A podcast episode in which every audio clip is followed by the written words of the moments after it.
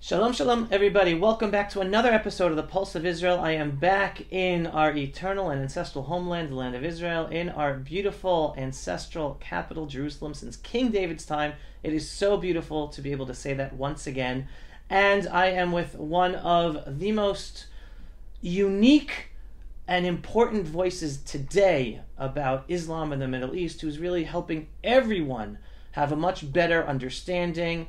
Because I'm a, one of the most important, uh, Doctor Mordechai Kedar, expert on Islam in the Middle East, one of the most important phrases that I've heard being said today in Israel, it's not being said by our politicians or our military officials, even though it should be, but it's being said by regular Israelis, is Sof Sof Anachnu Mitabrim Aravit. We're finally talking Arabic, meaning we're finally acting in a way that the Arabs understand we mean business, their language, not the Western, oh, let's make peace, let's give into this, let's talk, which is in Arabic, you know as well as I do, that is looked on as weakness and signs that we are not serious and we can be taken advantage of. So Moti Kedar, Doctor Kedar, has been talking about this for years, and he understands Arabic, and he tells all the time, this is what's going on, this is what they're saying. So here we are today to better understand what exactly is going on from Doctor Kedar's perspective. So shalom, shalom, Doctor Kedar. Thank you so much, Avi, for having me here and giving me the podium. It is always a pleasure, and I'm still, I'm still pained that I'm not hearing you talking out of government offices or I D F offices, so giving advice to them on what should be done, because of your vast knowledge of how to talk Arabic, because you literally know exactly what they're saying because you understand Arabic. But I'm glad to have the opportunity to, to hear, have you in my studio. Thank you so much. There are some Knesset members and ministers who consult with me on a regular basis, yet behind the scenes. Okay, that's a scoop that is very important for all of us to know, and I am only hoping and praying that the advice that you are giving to them, that they have the insight and the political will to push forward with that insight. Well, uh, at some point, they have no other choice, because sometimes you really need to, to do the right thing rather than going around and do the wrong things. So let's start with this, Doctor Kedar. What happened on October seventh? Because I've been talking about the miracle, the huge miracle, following the intelligence information that you have been talking about in various interviews I've heard. And I want to be able to share, share that from first person from you with my audience as well. Again, it was a horrific tragedy, but the miracle, as I explained to people, is it could have been much, much worse. Yes, the, the Iranians uh, planned uh, an attack on Israel, which will be launched at once, at one minute, from Lebanon, Hezbollah, from Syria, they have seventeen militias in, only in, in Syria, Iraq, from the fifty uh, militias which the Iranians have in Iraq, the Houthis in Yemen, and uh, Hamas and the Islamic Jihad in uh, Gaza, in addition to uprisings of problems here in Judea and Samaria, and probably within the Arab sector within Israel uh, as well. This is what they planned, and according to this plan, after Israel will be bombarded with a barrage of uh, missiles coming from Lebanon with the thousands of missiles which they have, and, and Gaza, which will be accompanied with a terrain uh, uh, action as well, incursion into Israel, the Radwan force from Lebanon, and uh, the Hamas from from Gaza, and they will uh, actually capture thousands of people in the north, from Nahariya, Shlomi, Kiryat Shmona, uh, Rosh Pina, all the towns which are next to the border in, within with, with Lebanon, and the same thing in Sderot, Ofakim, Netivot, in the uh, southern part of Israel. The kidnapping on both borders. Kidnapping thousands of hostages on both borders. Uh, while Israel is bombarded and all the infrastructure is being under attack, power stations, air bases, uh, um, storages of the army, um, if, even the, the gas facilities in the sea, everywhere, uh, it will be bombarded by this barrage of missiles Israel will collapse uh, within two, two days. Israel will exhaust all the uh, the missiles uh, against missiles. The, the Iron Dome and the Arrow systems will uh, will use all the uh, ammunition within one or two days. The the uh, reserve. Uh, soldiers are still at home. They they will not be able to go to the fronts because everything will be destroyed. And in, according to this Iranian diabolic uh, plan, Israel will be destroyed within three days. The Americans in, in America, the Europeans in, in Europe, and this is what they planned. This is why they armed Hamas and all the other militias. This is why they equipped them, trained them, uh, sponsored them. Uh, with with Qatar, and they Qatar and Iran prepared this uh, attack, and everybody should wait until the clue comes from uh, from Iran to launch this attack all together. I wrote a whole article about this already in April, means like seven or eight months ago, and um, some people liked it because they say, "Oh, if they prepare such a thing, we all have to be prepared for such a thing, at least psychologically, if not also technically." Sure, sure. Uh, while others uh, blamed me for uh, frightening uh, without any basis. I got this information from Iraq. The, the I, I got I have friends in Iraq who actually sent me the information about this uh, plan of the Iranians, and I wrote about this and I gave the details in Hebrew. And, and it was translated to English and to Arabic, to many other languages. And uh, the website of Makor Rishon, where it was originally uh, published, collapsed in the morning because of that of the traffic which came uh, to that article. And um, and this was in, in April. Hamas were not supposed to start a war by themselves because, compared to Israel, Hamas are weak. Are weaker.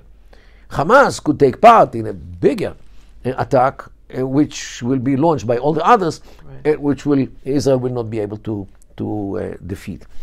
And this is th they decided to start a private war, using all the weapons, ammunition, support, uh, equipment which they got from Iran, on a private war. They didn't let the Iranians know about this in advance. They didn't inform the Hezbollah and neither nor the others. They decided to launch this, this war because they wanted to pull the rug under the feet of the Saudis and the Israelis, who were advancing to um, mutual recognition, normalization. Um, and, and Hamas knew, I mean, Sinwar knew, that uh, in a war, This thing, this thing cannot happen. Saudi Arabia cannot advance its its uh, relations with Israel uh, in, in in the atmosphere of war when Israel attacks uh, Arabs or th things like this. So this is why they decided to start this war in that this time. They looked for a, the best opportunity, which will be like an, an holiday or or, uh, or or Saturday, or combine both Saturdays and holidays. And they actually found the last day of the month of holidays of Tishrei, uh, which was October this year, uh, September, October, uh, because on that uh, day there was a big uh, music festival near Gaza. And uh, this music festival actually gave them some thousands of potential hostages. Right. This is why they decided to launch this attack Uh, after sunrise in that day, when the the people in the festival cannot hide, uh, you know, in the darkness or disappear in the darkness. Everybody sees them, and uh, many of them will be very tired after dancing for the whole night, drunk, and maybe also with drugs. And definitely they were viewed as easy prey. Hamas knew about this, about this festival, because first of all they they heard it.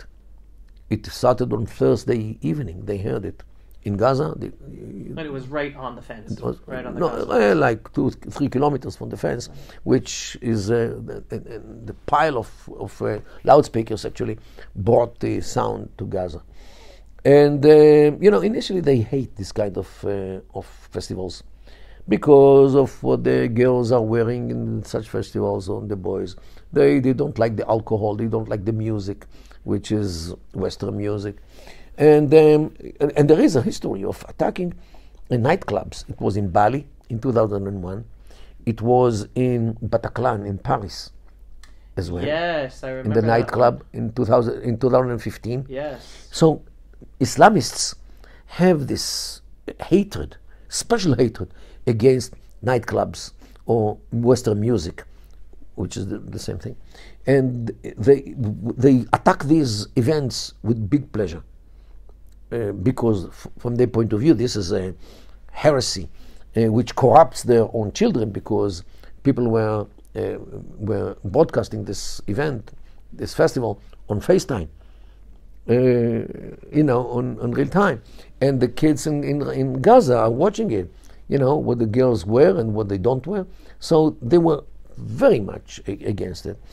Um, they knew about this because the preparations for the festival took like two weeks. You know, building the stage, piling the the uh, the, the loudspeakers, the uh, cover, the tents, the facilities, the. You know, the parking, it, everything, it, and it, it needed work. And their workers, which they insisted on coming out from Gaza every single day to work. We're working on that festival. Were either working, I'm not sure we're working on the festival, but they saw the preparations, definitely. Mm-hmm. So they came back every evening to tell Hamas, hey, they are preparing such a thing, no doubt. So uh, this is uh, uh, wh what happened uh, from the, from the uh, um, Gaza side. Um, The Iranians, so far, and we are today uh, in the fifty-eighth, I think, day of the of the war. fifty-eight days. The Iranians have already heard about the war. Hezbollah already have heard about the war. They know exactly what happens. Israel is actually grinding Gaza. And Hamas have so many casualties, and, and the Iranians and the Hezbollah have not yet gotten into this war. They are still out. Why not? Because they are mad at Hamas. They are flabbergasted because of what Hamas did. They were surprised, and actually Hamas now will be destroyed, and they actually not only destroyed themselves by attacking Israel in such a vicious way, they actually exposed the Iranian plan. Everybody now understands what Iran planned. And now they have uh, something tremendous happened. The Americans are in the sea, right, uh, right near Israel, with a Ford uh, uh, aircraft carrier, with a whole fleet around it, which could flatten Iran if they want, if they want. They are the deterrence. And, and now everybody understands what the Iranians wanted. So, actually, Hamas destroyed the, uh, the effect of surprise which the uh, Iranians planned. And, and now the world is much, uh, and the world supports Israel. Lo and behold, the Western countries, which are usually rather critical vis-a-vis Israel, when Israel uh, does anything in Gaza, today they, they support, not overwhelmingly, but the, the support to, to Israel is way much bigger than what the Iranians expected. Why? Because the world understood what Israel is facing. Because if Israel collapses, according to the Iranian plan, the waves will come immediately to Europe. And the Atlantic Ocean is not wide enough to keep America aw away from this very problem. So Israel is now fighting the fight of the Western world, of the Western civilization, against the barbarism which comes from the desert or from Iran's side. And everybody understands it, in spite of the fact that not everybody says it explicitly. This is what they feel. So here we are in, in, in a vicious war, uh, which was launched in fourteen hundred uh, Israelis were butchered, uh, killed, maimed, uh, slaughtered, raped, Uh, and and more than three hundred hostages. Okay, many of them are like one hundred ten, I think, were all, already released, only because of the Israeli military pressure.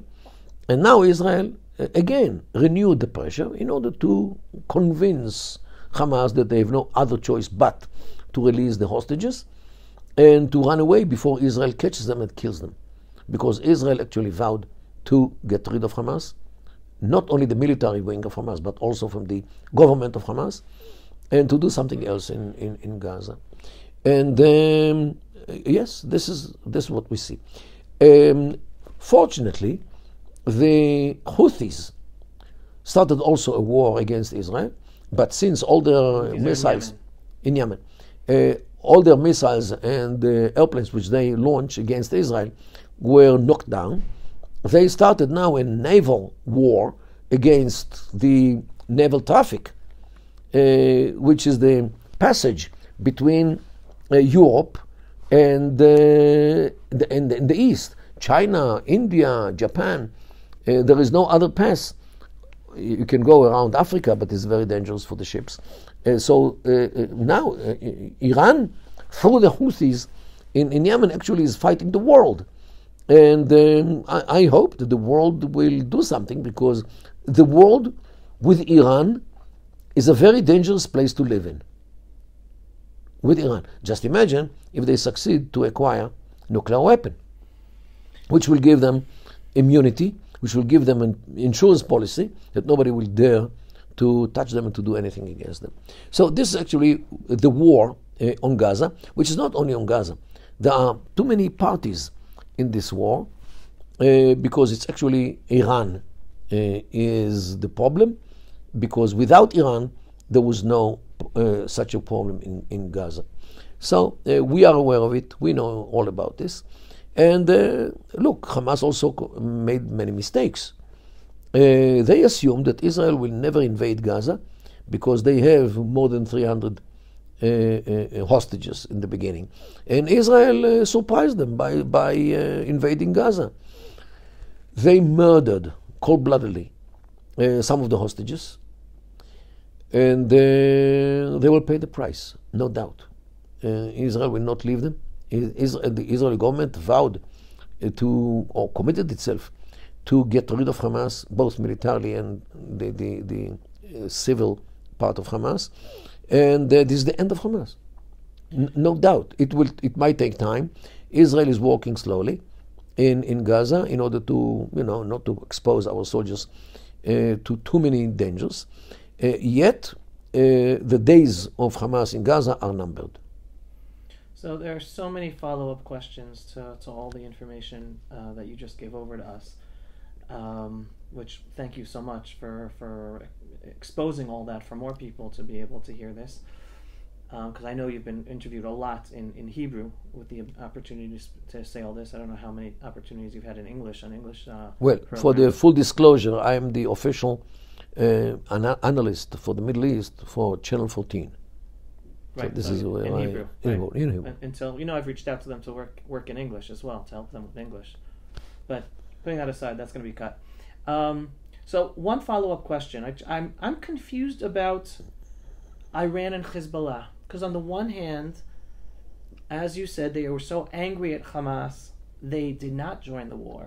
But on the other hand, Hezbollah is attacking Israel on a low flame almost every single day up north, and their Iranian proxies attacking U S bases and U S soldiers uh, in Syria and Iraq. So Iran has involved itself in the war, but only on a low flame. Right. So how, how do you explain that? Why? Why? In, in order, they are taking part as if in the war, uh, I'm the, I mean Hezbollah and the militias, in order to save the face of the, of, of, you know, the Arabs are, are accusing them, the Iranians and their proxies, by treason. They actually betrayed Hamas, that they don't uh, join the war. Israel is attacking Hamas so, so you know, in such a big power, in big power. And where are the Iranians? Where are the Hezbollah? Uh, where are you guys? and and they they say implicitly to the Hamas, you betrayed us by starting a war without us. Don't expect us to go into the war, to the war to war with Israel in order to save you. The hell with you. Okay, you you acted in a way which you look. You have to to understand. Hamas not only started the war without Iran. Hamas actually challenged the hegemony of Iran over the mukawama, over the resistance against the West, against Israel. The war against the big Satan and the, and the small Satan. Because they come out looking like they're the heroes of the Arab world right now. The heralds of, of the Arab world. They actually challenged mm. or destroyed, in a way, the image of Iran as the custodian wow. of the jihad against Israel. Wow. By waging a jihad of their own, dragging or, or magnetizing the world to their issue, rather than Iran, who should have been the custodian and the the keeper of the rights of the Mos of the Islamic uh, world against the invaders, against Israel, against the West, and and they actually th this is why the Iranians, from their own point of view, Hamas can go to hell, and and there is another another point here that Persians look at Arabs as, um, I would say, disposable, disposables, like something which you use and you throw. But for people who don't understand, what Doctor Kedar is pointing out for all of us is that the Persians, Iranians, they're not Arabs. They also look down upon Arabs. They're in the Middle East and they're Muslims, so they they have a war against the Jews and a global jihad against the Jews and Israel. But they are not Arabs. So they are not Arabs at all. If you if you uh, say to a Persian that he is an Arab, he you know, he he will kill you. Uh, you know, I mean, not not literally, but uh, he is very very deeply offended uh, if you equate him with Arabs. Right. For them, Arabs are analphabets, are savage people, uh, bar bar barbaric okay. people. They, right. This they is how how traditionally uh, Iranians and Persians look at Arabs. So and this now comes out.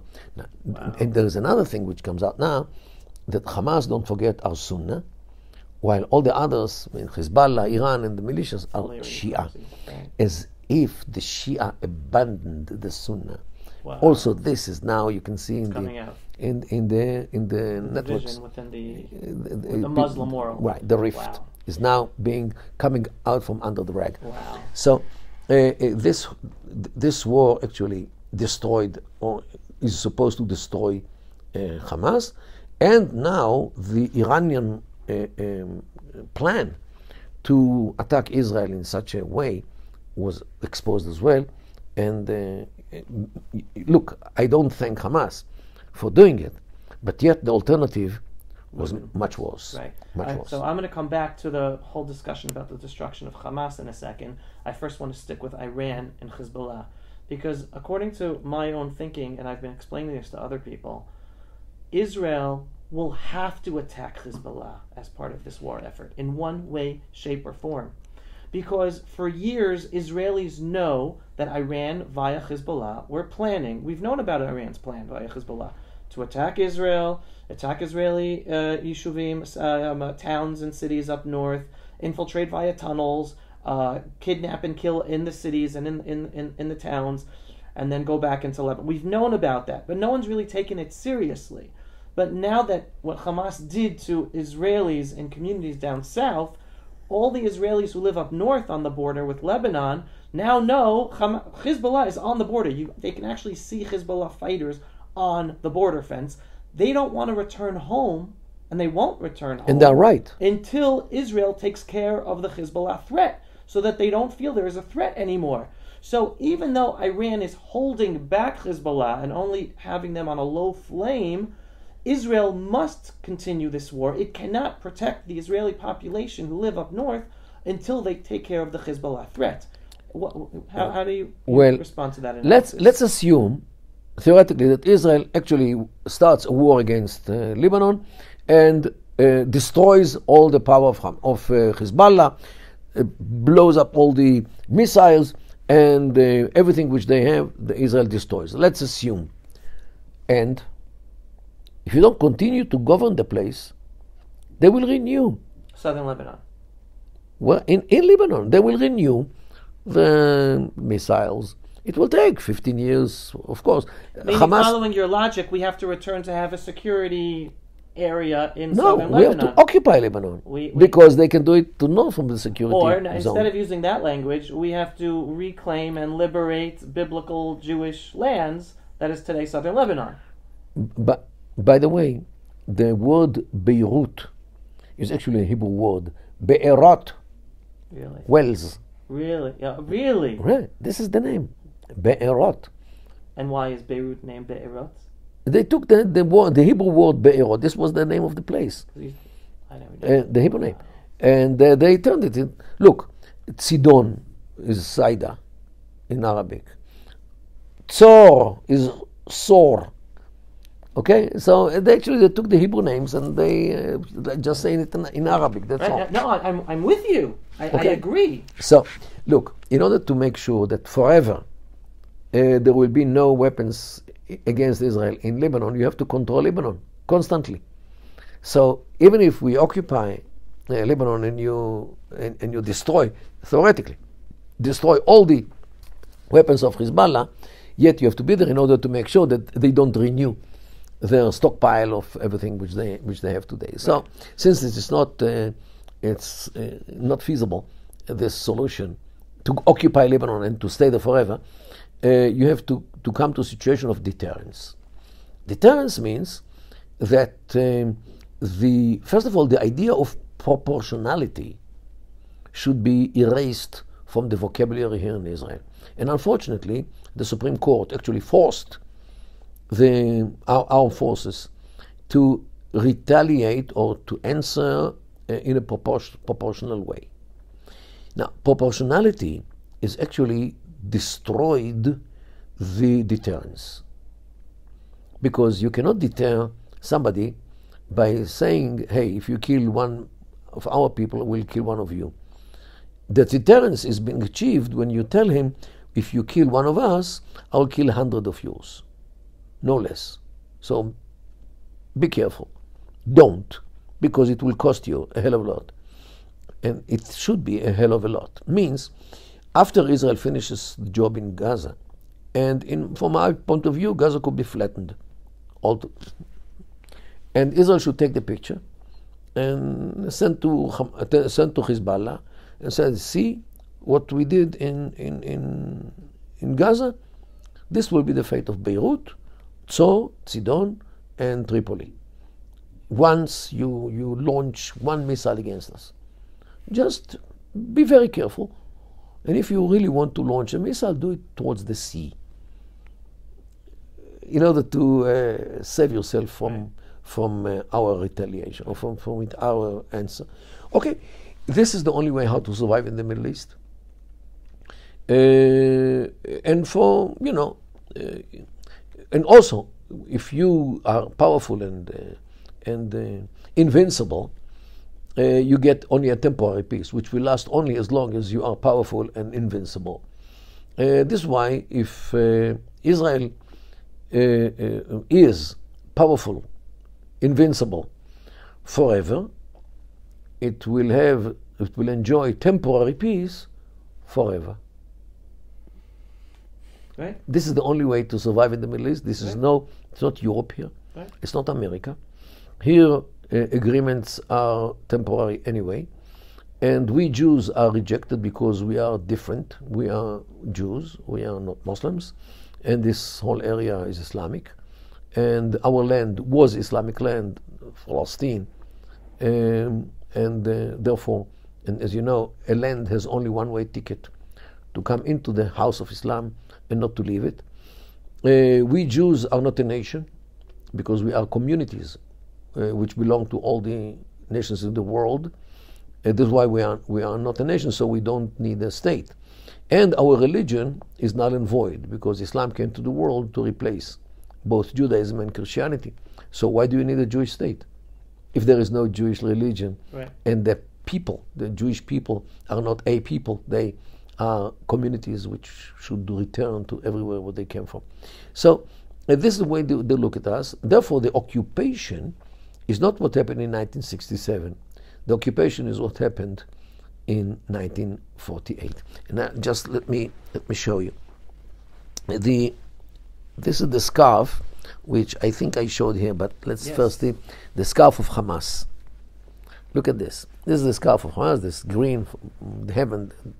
And this is this you can see here the land, the map of Israel from the river to the sea, uh, with a book on it, and the book is open of the Quran. The book is open in a place which says, "And prepare against them," means the infidels.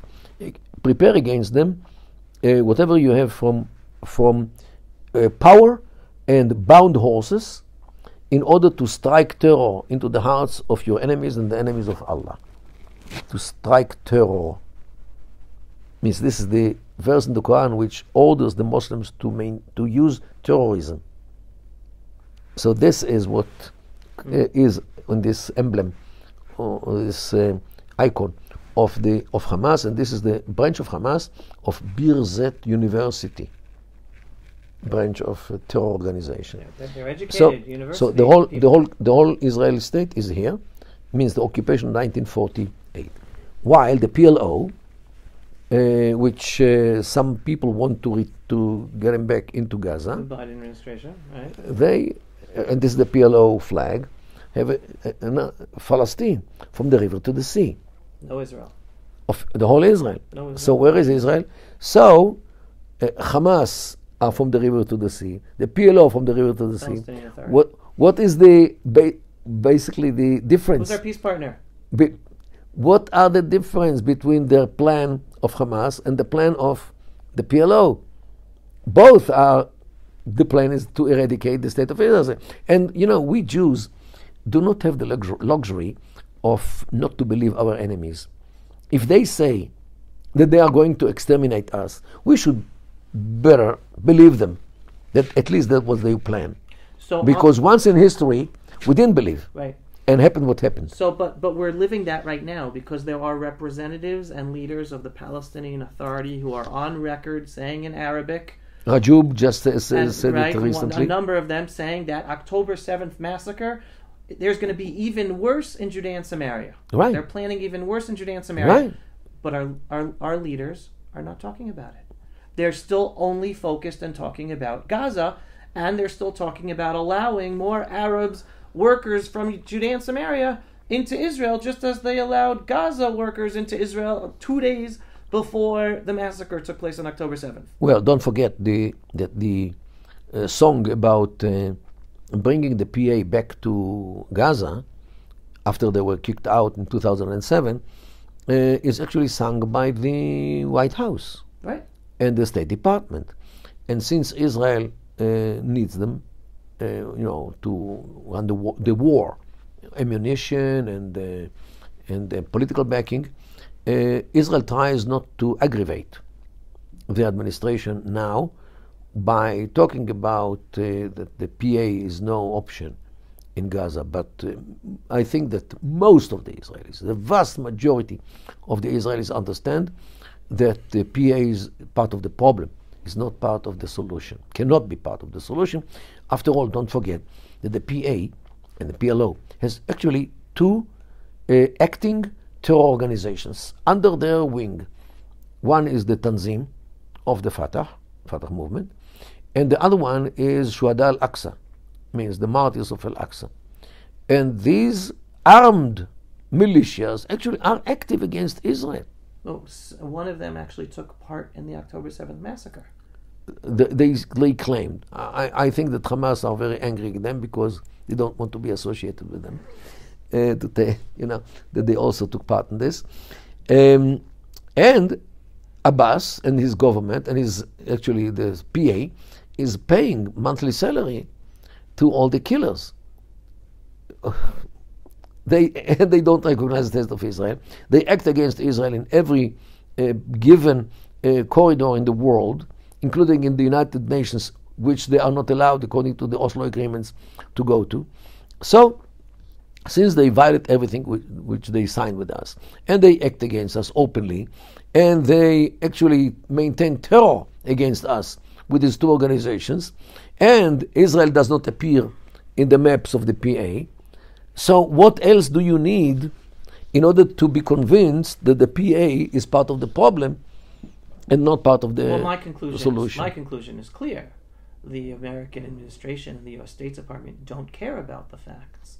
They don't mind the fact that a Palestinian Authority that wants to destroy the Jewish state of Israel stays in control, propped up by U S money look, and, I, and, and the Israeli government. Uh, look, first of all, don't forget that the State Department has long history of, I would say, anti- anti-Semitic activity or th- policies. I would say policies which do not go along with the Israeli interests, to say the least. The State Department has the Orientalists over there. By the way, some of them are uh, from, uh, you know, from Arab countries, uh, of who think who rep- and represent the Arab uh, overall view to Israel, which is totally uh, illegitimate uh, view. So uh, uh, this is what I'm afraid that uh, since they speak Arabic, they have the ticket. They have to the State Department to deal with the Arab world, and when it comes to Israel, all of a sudden they are. Uh, part of the of the game. So what can we expect that they are the mercy Israel more than they are on uh, right. people or on families who remain in the Arab world. So right. so this is the the problem with the State Department. And uh, sometimes when you have a powerful uh, uh, president, the president can force uh, his policies, like what Trump moved the the embassy from Tel Aviv to Jerusalem. This was against the, the State Department. They didn't like it at all. So, uh, so this is uh, why uh, uh, in Israel we don't talk about. Uh, we try, I mean, the politicians try not to talk about the day after the war, because they do not want to accept the American solution, uh, which uh, you know the the Americans will have to work in very hard in order to convince the Israelis. Oh, I think it's dead in the. I think the idea is dead in the water. They just don't know it yet because they don't have any other plan. Uh, so okay. it, it will be a question. What what will be? Well, I have a plan. I. Uh, and but I, before uh, you go to your plan, I still want to talk about destruction of Hamas. Okay. No. Because there are some people who disconnect, and this is even within the Biden administration itself, and including I think you know, uh, Secretary of Defense uh, Lloyd Austin just publicly said this, that. There is Hamas, right? The organization of Hamas. And then there is the Arab Muslims in Gaza who, they're not Hamas. And Israel has to be careful and only target Hamas fighters, leaders, and not touch the Arab Muslim civilians who are innocent. Uh, my understanding... This is the picture. Right, that's the picture that they're giving over to the world. That's the picture that's being talked about in, in the world media. I think most Israelis today understand, and correct me if I'm wrong, that Hamas is an ideology. It's not just an organization. And a majority, if not all, Arab Muslims in Gaza, and even in Judea and Samaria, because the reason there's no elections to the Palestinian Authority is because they know they're going to lose to Hamas, because right. most Arab Muslims in Judea and Samaria would vote for Hamas. Most of them believe and took part in the massacre and celebrating the murder and rape and burning of innocent Jews. So it's not about destroying a political movement and the leaders of those political movement and those fighters. It is, yes, telling anyone who wants to save their lives to run away, but if you don't run away, you are also Hamas. You're the, you are the reason Hamas exists as a political military power, and, and therefore you're open game for us to be able to, to attack if you're not running away to save your lives. Uh, yeah, by the way, um, when the masses of Gazans were fleeing to the southern part of uh, of Gaza in the beginning of the ceasefire, no, it was before, before even before the ceasefire. Uh, today we suspect that uh, some of the hostages were also taken uh, to the south. Uh, that apparently they couldn't do anything because they were dragged or maybe sure. silenced in a way or another. Sure. But uh, so, so how do you explain this in terms of? The, even the Israeli government's uh, proclamation to destroy Hamas, but yet understanding Hamas is a civilization, Hamas is a society, a culture, an right. ideology. It's not just a movement. Right. And uh, Hamas is a movement which the people, in, in, in general, they didn't fight against. Uh, the Hamas policemen were walking around Gaza before the war uh, with no weapons because they were not afraid uh, from the from the population. Uh, we saw many of them running after Hamas into the Israeli communities in order to loot, in order to rape, in order to kill C civilians. C civilians. Civilian Gazans. One, one, even one with a, with a, with a, a cane. With a An cane. Old man. An old man with, with a cane. Teenagers, kids running in with the with right. The militants. So to say that they are all innocent uh, is evidently is not right.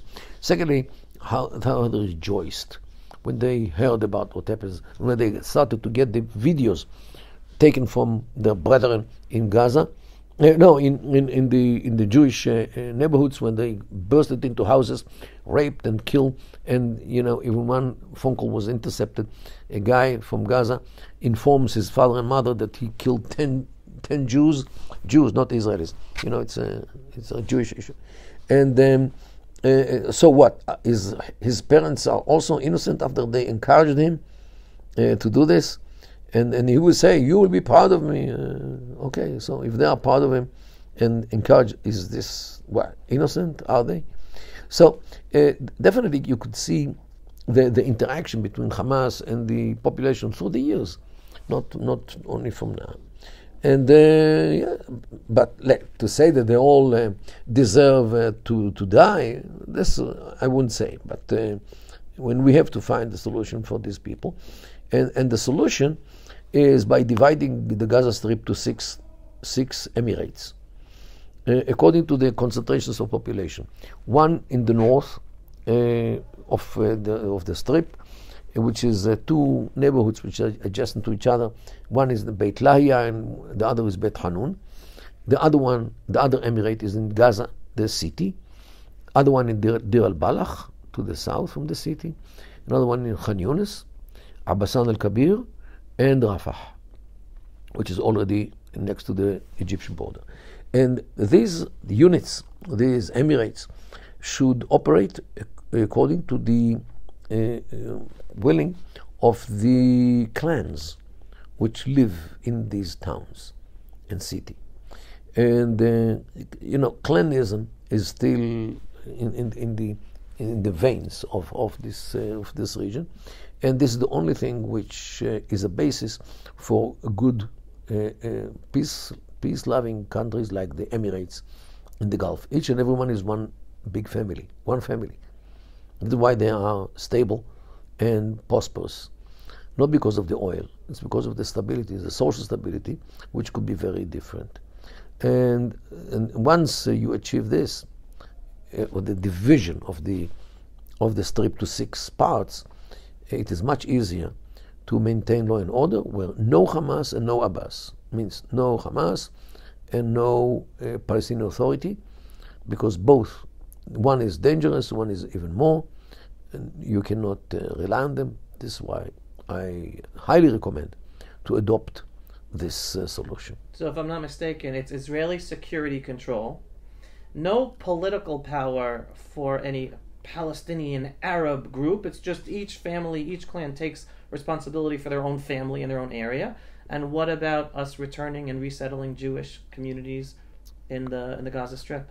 Uh, this this question should be determined later. First of all, let's see which part of the of the of the land Israel can take, or can, in order to establish or re-establish these uh, neighborhoods. Uh, secondly, we have to secure that they are safe, that nobody touches them, nobody launches missiles against them, nobody attacks them, even with uh, rifles. And uh, yes, this should be uh, maybe part of the of the agreements between uh, Israel and each and every one of these. Because interesting, because I see going in that direction. From the under the military understanding is, and this is why it exists also in Judea and Samaria, we're only able to have secure, safe military control over an area because we have civilian uh, presence as well. the Jewish towns and cities, which was part of the I D F's strategy initially right, right. to establish all the Jewish towns and, and, and cities in, uh, in the Gaza Strip for well, between uh, after nineteen sixty-seven, after we liberated it. Well, I'm not sure that every characteristic of Israel's presence in Judea and Samaria should be copied one-to-one to, to the Gaza Strip. It's a different area, a different terrain, different uh, face of, of the, or cover of the, of the land. The challenges are different, the dangers are different, so you cannot really uh, derive uh, everything, you know, from, uh, f from the previous issues. Um, this is, I think, uh, this should be the solution to Gaza. Uh, I, I don't rely on any foreign uh, force, not Saudi, not Emirati, n nobody. Israel should be in charge of security, while the clans should be in charge of development and bringing li life back to normal. So it's interesting. I think there's going to be a different outcome to Gaza. And I don't know how it's going to happen. But I do think the day is going to come, and I know in a real politic, geopolitical, realistic perspective of analyzing reality, what I'm about to say seems impossible, but I do think something's going to happen. Just like we're now fighting in Gaza, where for decades the Israeli army said there's no way we're going to fight in Gaza, and we're there. So two months ago you would have said that, everyone would have called you crazy, and yet it's happening. Look, two months ago and uh, nobody expected such an attack. Right. So what I'm saying is, I believe the ultimate solution, and I don't know how it's going to happen, somehow the Gaza-Egyptian border is going to get opened. And again, don't know how, because it's obviously not going to be because Egypt wants to open it, because they very much don't want the Gazans. Um, and most of the Arabs are going to end up leaving that to wherever they go, don't know, but going other places. Uh, and the Gaza Strip will be uh, many, many less Arabs. How that's going to happen, when that's going to happen, what's going to take place in order to allow that to happen, that's totally out of my hands. That I throw up to, to, to God above, who's uh, who's in charge of everything. That goes against all uh, all of our realistic, yeah, rational thinking. Look, let's hope that many Gazans will find a better place to live in. And I really wish them good life, that they'll find in Comoro Island. I, I don't know. Uh, maybe an island should be found or should be given to them in oh, the this Pacific. This goes to another piece, and I know we have to end soon, because right now the Western world doesn't want them. They know they're trouble. Of course. America doesn't want them. Americans are, are upset if it even mentioned. Like, they took in Syrian refugees, they took in Ukrainian refugees. They don't want Gaza refugees. Everyone says Gaza refugees have to remain in Gaza. First of all, talk. Let's let's put aside because the they're afraid. Standard. They're afraid. All the countries are afraid that the jihadists from Gaza right. will bring them know-how of how to produce uh, missiles or, or bombs or, or explosives or whatever, uh, and they will continue so, so I continue their, their, their, right, their so profession. That's what, right, that's why Europe and America doesn't want them, right? But what we're experiencing today already, what the European countries and America are experiencing today, is seeing the mob rule of the pro-Hamas, pro-genocide Europeans and Americans in the streets of of Paris, of London, of New York, of Los Angeles, of Washington, D C, and Americans are starting to realize, oh my God, this isn't just against the Jews and against Israel. They're bringing their Muslim insanity against all of us. So what message do you have to the Where? Americans and the Europeans who are starting to wake up and realizing, even no connection to Israel, they have a problem growing in their midst? Well, first of all, I wouldn't say insanity, because Muslims Muslims are sane. Mm, okay. They they do have different goals. They do they do have different objectives. They do have different culture, different uh, cells, set of values, different scale of priorities. So, and, and all these other, uh, uh, you know, different uh, uh, uh, characteristics compared to us doesn't turn them into lunatics or crazy. Uh, we have to understand them. We have to learn about their culture. We have to learn about their history. We have to learn much about their, their uh, way, ways of conduct.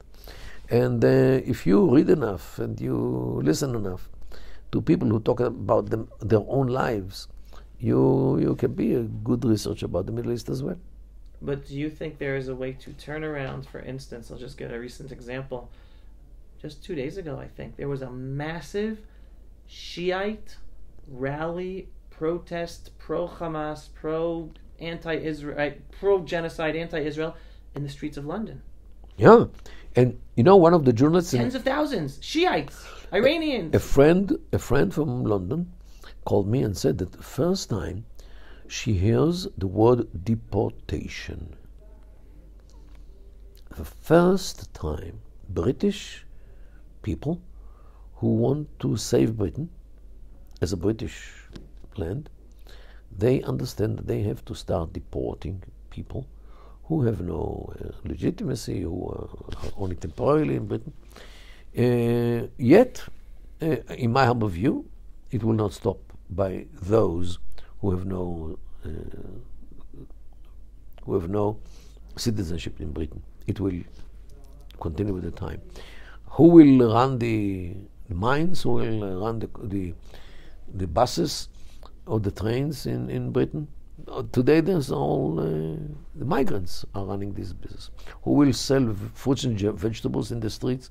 There's not the You're b- saying uh, economies would fall if all these people. Who will be, be taxi drivers in in London? And you know, um, uh, London without uh, taxi drivers is like uh, Whiskers without a cat. But when you're talking about potential survival as a society versus potential economic downfall, which supersedes?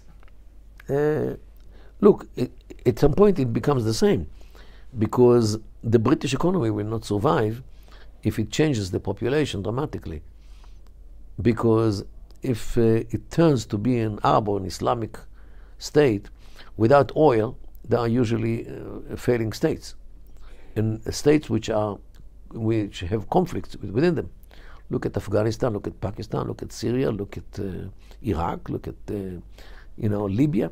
All are inflicted by conflicts from within. So just imagine what Europe will look like in fifty years. I thank God that I won't be here, even if I even if I plan to live until one hundred twenty.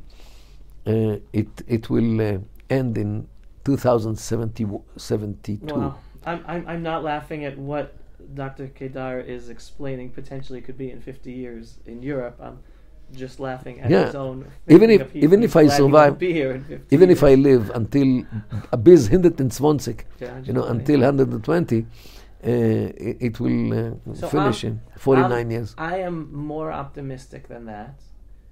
Again, I don't. I, I can't point to a realistic, logical way. I, I do believe things are going to get so bad that things are going to have to get better at one point in time. I don't know how that's going to happen. Well, in but Europe, I'm, in Europe and America, uh, things are going to. I think things no, things are going to get really bad. Things are going to get better for us in Israel. look at look at the backlash. Yeah, you have Geert Wilders, who was elected in in Holland. Holland. You have Marine Le, Marine Le Pen, who became very legitimate in, in, in France. You have the Democratic Party in Sweden, which is against migration. Look at the alternative for Germany, AfD, uh, which is also against, no, against migration. Very, very bad in, in means Europe. Europeans realized. But the question is, what is their birth rate? Because those who don't want the foreigners have to find solution. Who will run the right. the, the, the taxi dri- Who will run the taxis? Who will run the uh, uh, blue collar uh, workers, uh, which are all migrants? Right. Okay, so uh, they have to. Uh, you know, somebody. I, I didn't calculate what happens in Europe, but somebody said that somebody who calculated it said that in order to return to a situation when Europe can sustain itself. How many children does every family have? But you know, by having all the workers of Europeans, right. every woman has to have. In Europe, uh, whether married or not, should have eight children, three generations. Wow. The woman, her four average number of girls, of daughters, and th and each of everyone's four girls should also bear eight children. Right. Uh, right. So for three generations, Europe had the chance to return to be European. Otherwise, Europe is doomed. Right, and, and the Muslims say that we're we're we're conquering Europe with with with our mother with our lady with wombs, uh, without even one shot. Right.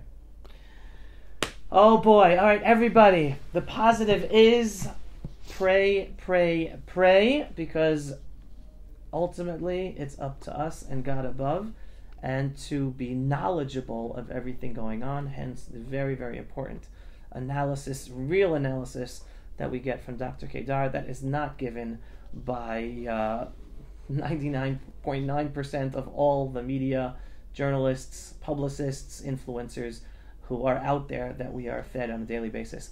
Doctor Kedar, thank you so much. Always a pleasure. Thank oh. you so much. Signing off for another episode of The Pulse of Israel, in our eternal and ancestral homeland, the land of Israel, in our eternal, biblical, and indivisible capital, Jerusalem, since King David's time. If you are not yet a subscriber to the Pulse of Israel videos, go visit pulse of israel dot com and click to subscribe. And if you like this video and you want to help us get it seen by many poor people, especially to hear these very, very important information and messages from Doctor Kedar, just click on the donate button on pulse of israel dot com. Shalom, everyone. Thanks for watching. Thank you. Pulse of Israel, frontline videos from the Holy Land. Support our work by donating today.